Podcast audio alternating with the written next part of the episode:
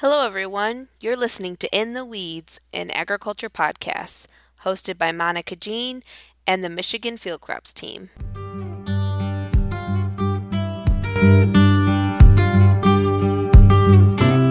Hello, everyone, and uh, thank you for listening to our podcast, In the Weeds. Uh, Monica Jean here. I am a field crops educator based in the central Michigan. I call it the southern central Michigan area, but really it's the Saginaw Bay. And uh, we're here today to talk about the market outlook and trade issues for this 2021 season. Our guest here to speak about this fantastic issue, Alex. Yeah, thanks for having me. Uh, my name's Alex Schaefer. Uh, I am an assistant professor in the Department of Agriculture, Food, and Resource uh, Economics on the main campus at MSU. I've uh, been working on these issues uh, still pretty new since 2019. Uh, if you haven't met me, that's because we've spent the last year uh, trapped in our houses. COVID. Um, and I also, we were just discussing how Alex is the embodiment of a magic eight ball. That's pretty much his job is to uh, predict things in for the future that's hopefully kind of right. It's an educated guess, but uh, it's a magic eight ball situation. So we're gonna shake you up a little bit today, Alex, and see what you read. I don't know how long you're going to take this metaphor, but let's do it. Okay. uh, so let's talk about prices first. Um, I think they're looking kind of rosy right now. So where are the prices at, and uh, what do you, what are you thinking about them?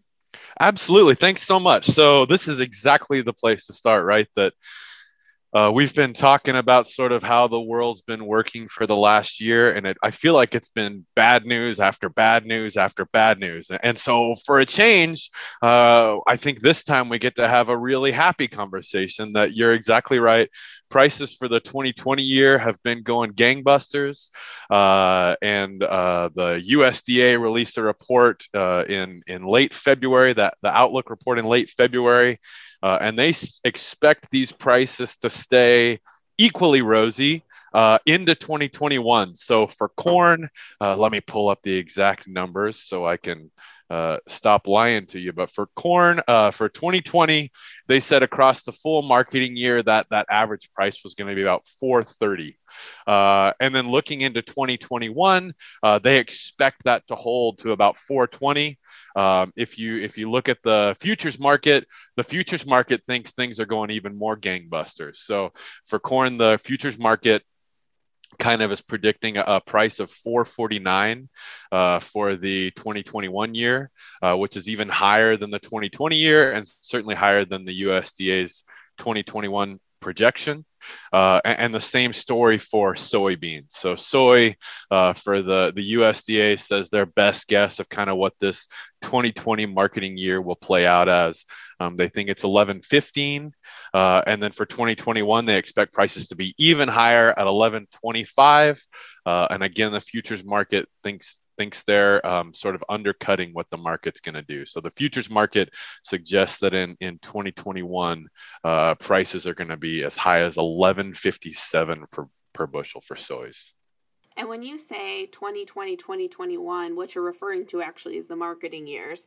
So 2020 marketing year is part of 2021 calendar year. And so 2021 marketing year is also part of the 2022 calendar year, just so folks understand that. And diesel prices are up a little, but we'll take this win, right? I don't want to complain.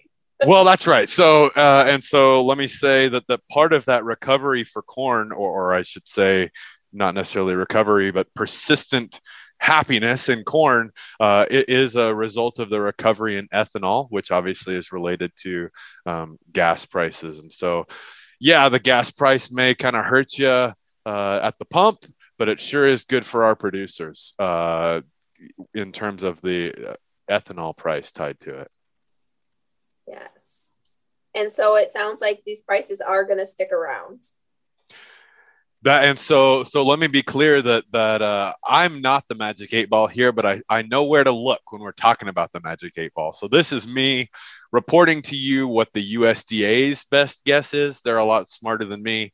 Uh, they know a lot more about the market than me. So that's the USDA's best guess, uh, but also the futures market, which is sort of the um, really cool way that all of the information that different producers and consumers and, and uh, speculators uh, work together sort of pops out a price that, that the, the market thinks is the best guess for what the future is going to look like. And you kind of touched on it for a second there when i brought up diesel prices but besides you know gasoline are there other major factors that could affect the price in the in the foreseeable future? So Monica, you're just setting me up perfectly, right? So, yeah, when we think about uh, the price, we're saying, where the heck is this coming from? Uh, and so, when we look at that, we've, we've got to be thinking about supply factors, demand factors, um, and then kind of policy, the policy environment. Uh, and so, so this this shift in price or these prolonged prices um, as i said some of this is the kind of recovery and continued growth of the ethanol sector. Uh, a lot of this is driven by uh, international trade uh, and just uh, large really large increases in in demand for us agricultural products uh, from abroad uh, of course, there's an additional component of this, which is uh, we're seeing some persistent drought right in the western U.S. And so, as that drought uh, comes on board, uh, we're getting kind of less less uh, crop uh, per acreage in those areas, and so that's also going to push the price up. One really interesting thing here is that is that uh, as that 2021 or as that 2020 price went way up, you'd expect producers to respond by planting more corn, planting more soys. Uh, and the USDA says that is exactly true. We're going to plant more of this stuff than we ever have in the in the past, uh, both for corn and soys. Uh, you would expect uh, the increased planting to push down those prices. But this is even even um, considering the fact that we're going to have more of this stuff um, kind of going around prices are going to stay high according to the usda yeah i have been um, discussing with a climate group that um, they cover the north central region. And i would say currently we're one of the only states in the north central region that isn't in a serious drought issue and we do have some drought zones right now in Michigan, but we have rain in our forecast that might really resolve those issues. So, one of the worst regions in my area have about a three to four inch deficit, which would take about a month of precipitation on average, about a month of precipitation during the growing season to recoup for. We, we're seeing that coming up in the forecast soon. So, we're actually for Michigan, we're looking pretty good where our states around us are looking like they're going to be hurting good for yes. our markets, but unfortunate for them. So so, Monica, I, I am not a climatologist, uh, but but again, I have listened to other people who are smarter than me, uh, and that's sort of consistent with what I've been hearing. That the we're not going to make up those precipitation losses in, in, kind of the western United States, but but in the eastern part of the of the Corn Belt. Uh, probably a lot of that a, a, lot of that drought will be offset here pretty quick. Mm-hmm. Yep. Well, we we kind of started with the P word policy, and so um, I guess we're going to continue on that track uh, now that we uh, t- you know touched on the the climate and how it can affect it. How is trade going these days? Are we being friendly, or is is there some enemies out there? That's a really good question. So, uh, and let me answer that uh, in terms of how is trade to say it depends on who you are, right? So, if you are a uh, a corn guy, a soybeans guy, uh, kind of a row crops person, uh, you're really happy with the with the the status of trade right now, right? So, um, just as I talked about uh, a little while ago, we've said that uh, exports are, are the highest they've ever been in 2020. Uh, and particularly for corn, we're expecting even higher in 2021. Um, in 2021, uh, we're expecting high exports in soys, but not maybe not quite as high as in 2020. So the question is uh, kind of you, you said are, are we making friends or are we making enemies the, the question is where is that stuff coming from uh, and for for soys uh, I mean, it's it's not surprising to hear that that is massively driven by uh, increased purchases for China, uh, which is kind of consistent with whatever this phase one trade nebulous thing that that we've ostensibly got going on.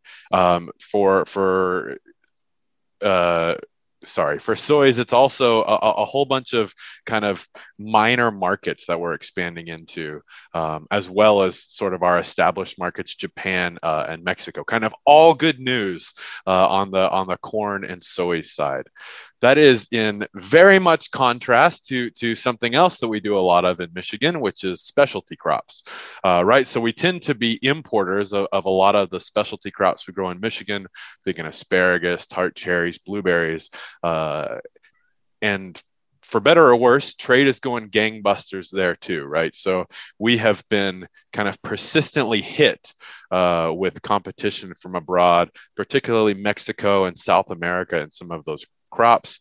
We have, uh, and we can talk more about this if you want to, but we've sought sort of protection uh, on, among the tart cherry group, the blueberries group from the US government. Uh, and in both of those cases, we've been unsuccessful. So if we're if we're looking at how is trade going from the perspective of those guys, um, not quite as well.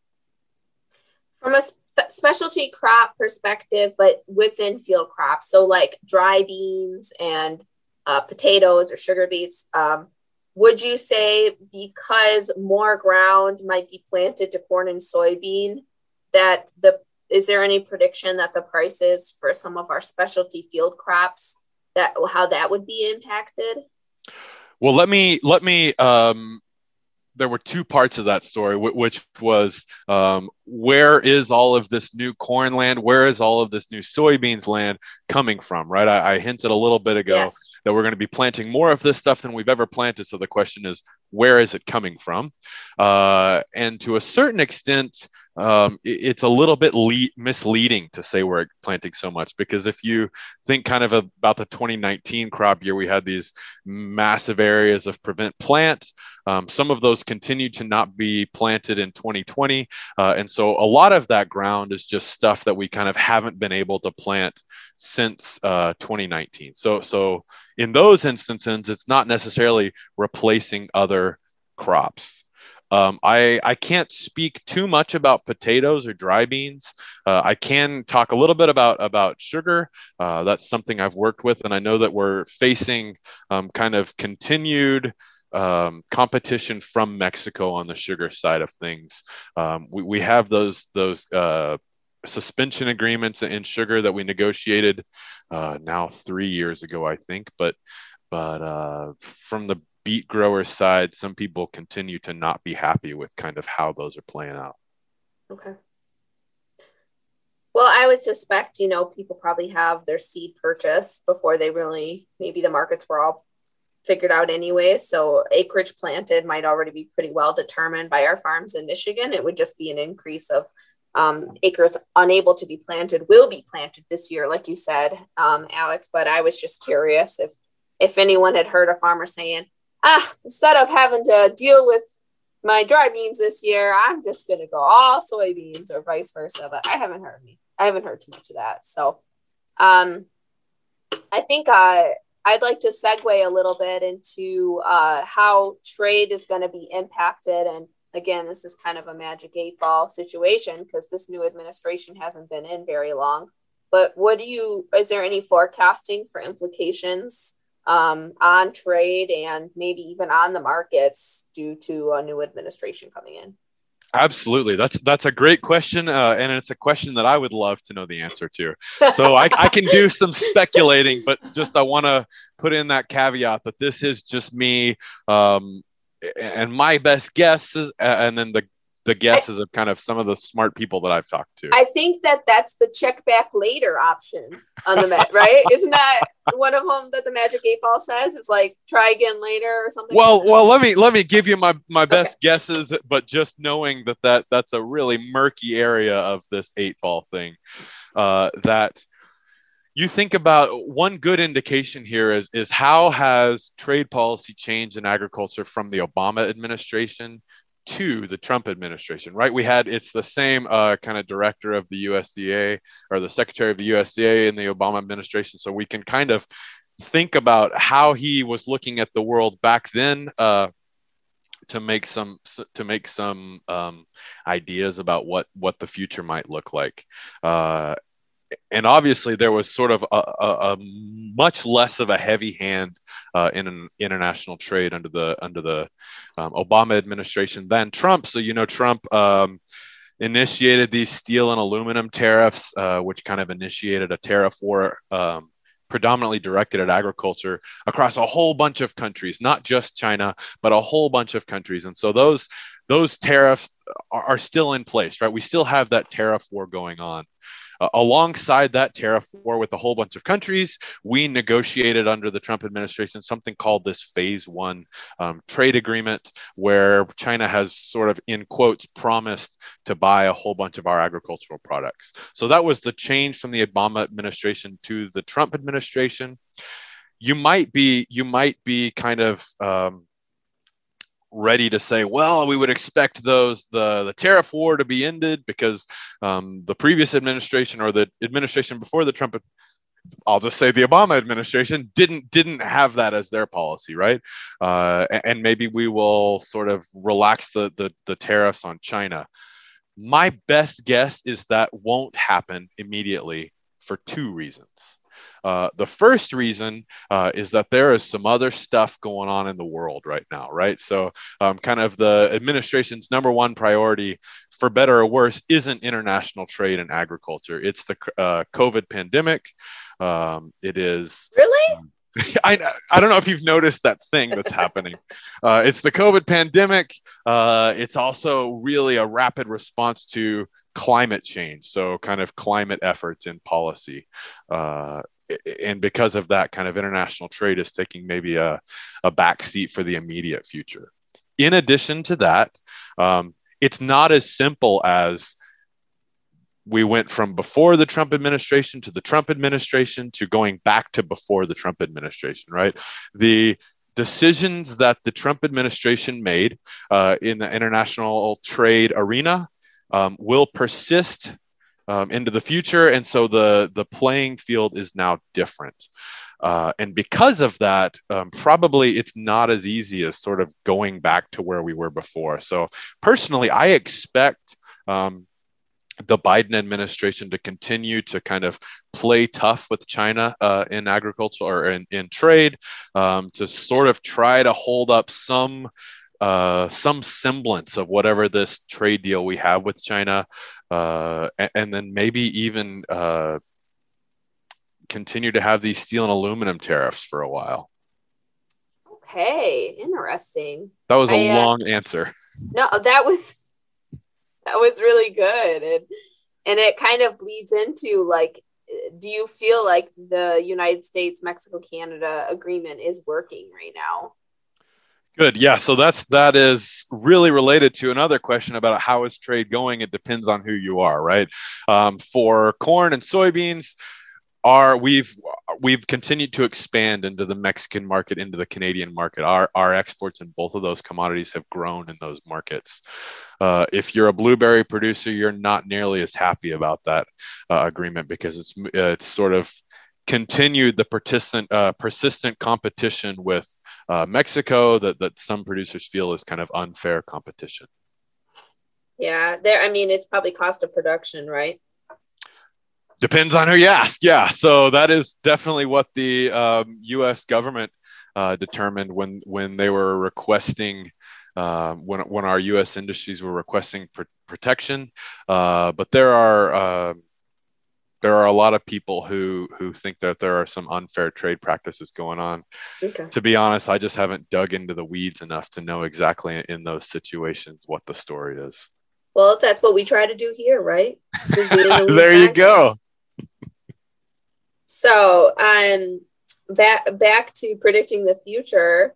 Um, any new developments you see happening, upcoming things that farmers should be aware of as far as trade or prices? Um, that you know you can see on the horizon? Sure, I'll give you a couple. One with respect to trade. Uh, and then one with respect to not trade. Uh, so, with respect to trade, uh, I think there could be some increased comp- uh, some increased conversations down the road, not immediately, but down the road uh, about returning to the Trans-Pacific Partnership. So remember, the Trans-Pacific Partnership was a is a major agreement uh, between kind of all of the countries along the the Pacific Rim, except for China. So China is out of the Trans-Pacific Partnership, uh, and because of that, um, being a member of that agreement would give us a lot of leverage uh, against China. Um, we in 2016 decided not to be a member of the Trans Pacific Partnership, but all of those other countries went on without us. So the Trans Pacific Partnership exists um, and is operating. I think we could, could see, uh, in my opinion, for better, um, a, another push for us to be members of that Trans-Pacific Partnership. So, could the USMCA and the TPP exist co- coexist? Absolutely, that's right. Okay. Yeah. So uh, the Trans-Pacific Partnership let's see, how should I say this? Maybe I should just say yes, I think. Okay, perfect. That's just all I, I in theory, in theory. Uh, and so, Monica, you asked me, uh, or I said I'd promise to give you another part uh, answer to that, which was the non-trade part. Uh, and so, as I just said a bit ago, climate change is a major part of the um, conversation under this administration. So they have gone out of their way to say definitely we are going to have some some uh, climate change conversations with respect to agriculture.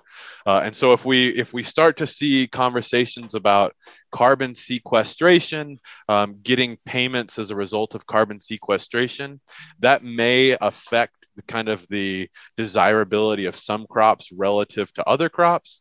Uh, and so you could see some price changes depending on how those climate conversations play out yeah, we're having a lot.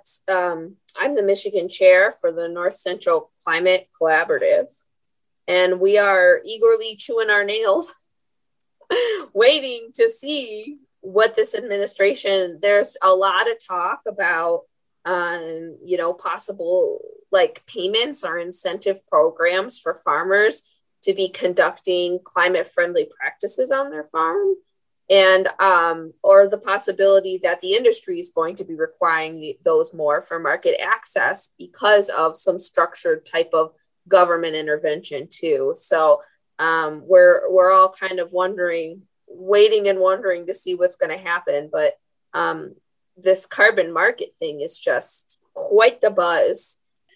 Thank you again for joining me. Thank you all so much. I really appreciated it.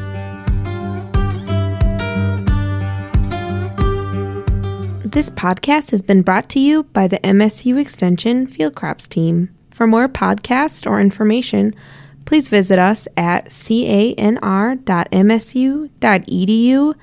backslash field underscore crops. Thanks for listening.